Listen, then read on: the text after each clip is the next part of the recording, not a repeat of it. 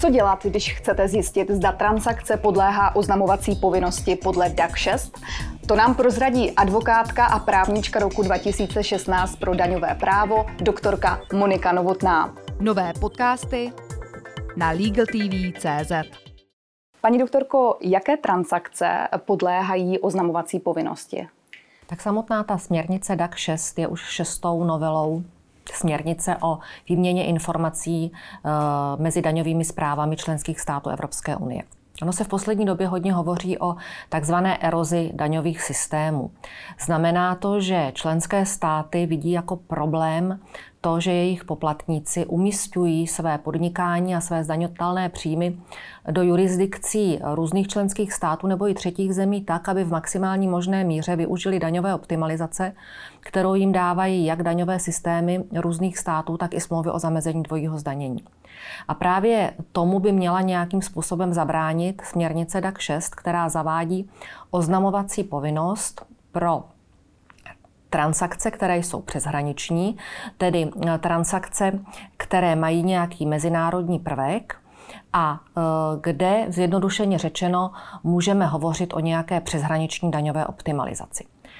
Eh, má to umožnit členským státům jednak to, aby případně zabránili daňovým únikům, ale jednak i to, aby na naprosto legální daňovou optimalizaci reagovali případnou změnou svých vnitrostátních předpisů a to, co třeba dnes eh, daní nepodléhá, tak aby do budoucna bylo zdaňováno. Pokud má ta transakce sama podléhat oznamovací povinnosti, tak musí splňovat takzvané charakteristické znaky. Kromě toho, že tedy jde o přeshraniční transakci, tedy transakci s mezinárodním prvkem, tak, že se jedná buď o zahraniční obchod nebo jeden z účastníků transakce je z jiné jurisdikce než ten druhý, tak eh, musí splňovat eh, formální charakteristické znaky.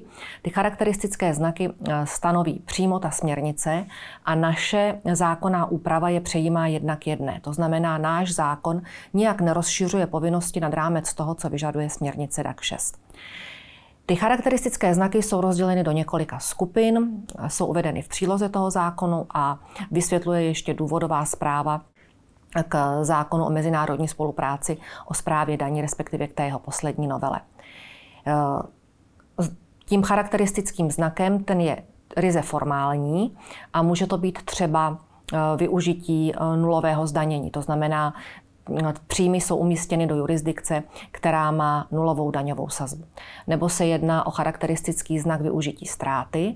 To je případ, kdy si eh, daňový subjekt pořizuje ztrátovou společnost a jeho cílem je, aby využil ty ztráty pro své budoucí podnikání. Vedle toho někdy ty transakce musí splňovat ještě materiální znak a to je test hlavního přínosu. Co je test hlavního přínosu? Test hlavního přínosu eh, v podstatě zkoumá, jestli transakce má eh, daňovou výhodu, jestli jejím cílem je získání daňové optimalizace, to znamená snížení daňové povinnosti. Aby to splňovalo test hlavního přínosu, tak se musí prověřit, jestli jedním z hlavních cílů nebo úplně tím nejdůležitějším cílem celé té transakce je právě to, aby si poplatník snížil svou daňovou povinnost.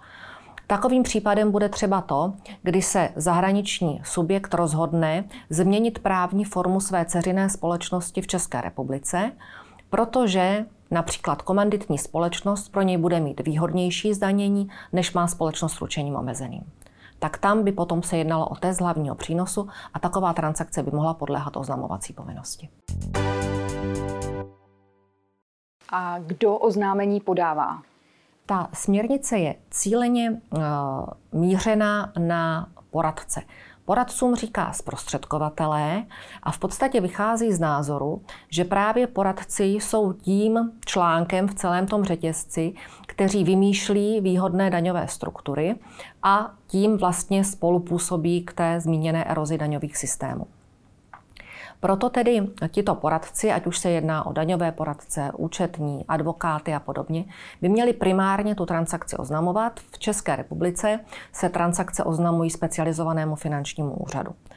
A e, Česká advokátní komora se velmi e, úzce zapojila do přípravy transpozice směrnice DAC 6 do českého právního řádu a podařilo se jí i v návaznosti na snahu CCBE prosadit do našeho zákona, že je v plné míře respektovaná zákonná povinnost mlčenlivosti.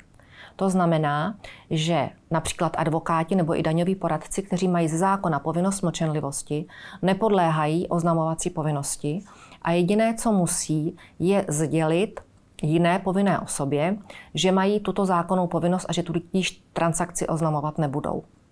Pokud je tam jiný zprostředkovatel, to může být třeba daňové oddělení mateřské společnosti, která pak by musela transakci oznámit, tak sdělí toto, eh, tuto informaci tomu jinému zprostředkovateli, tomu jinému poradci.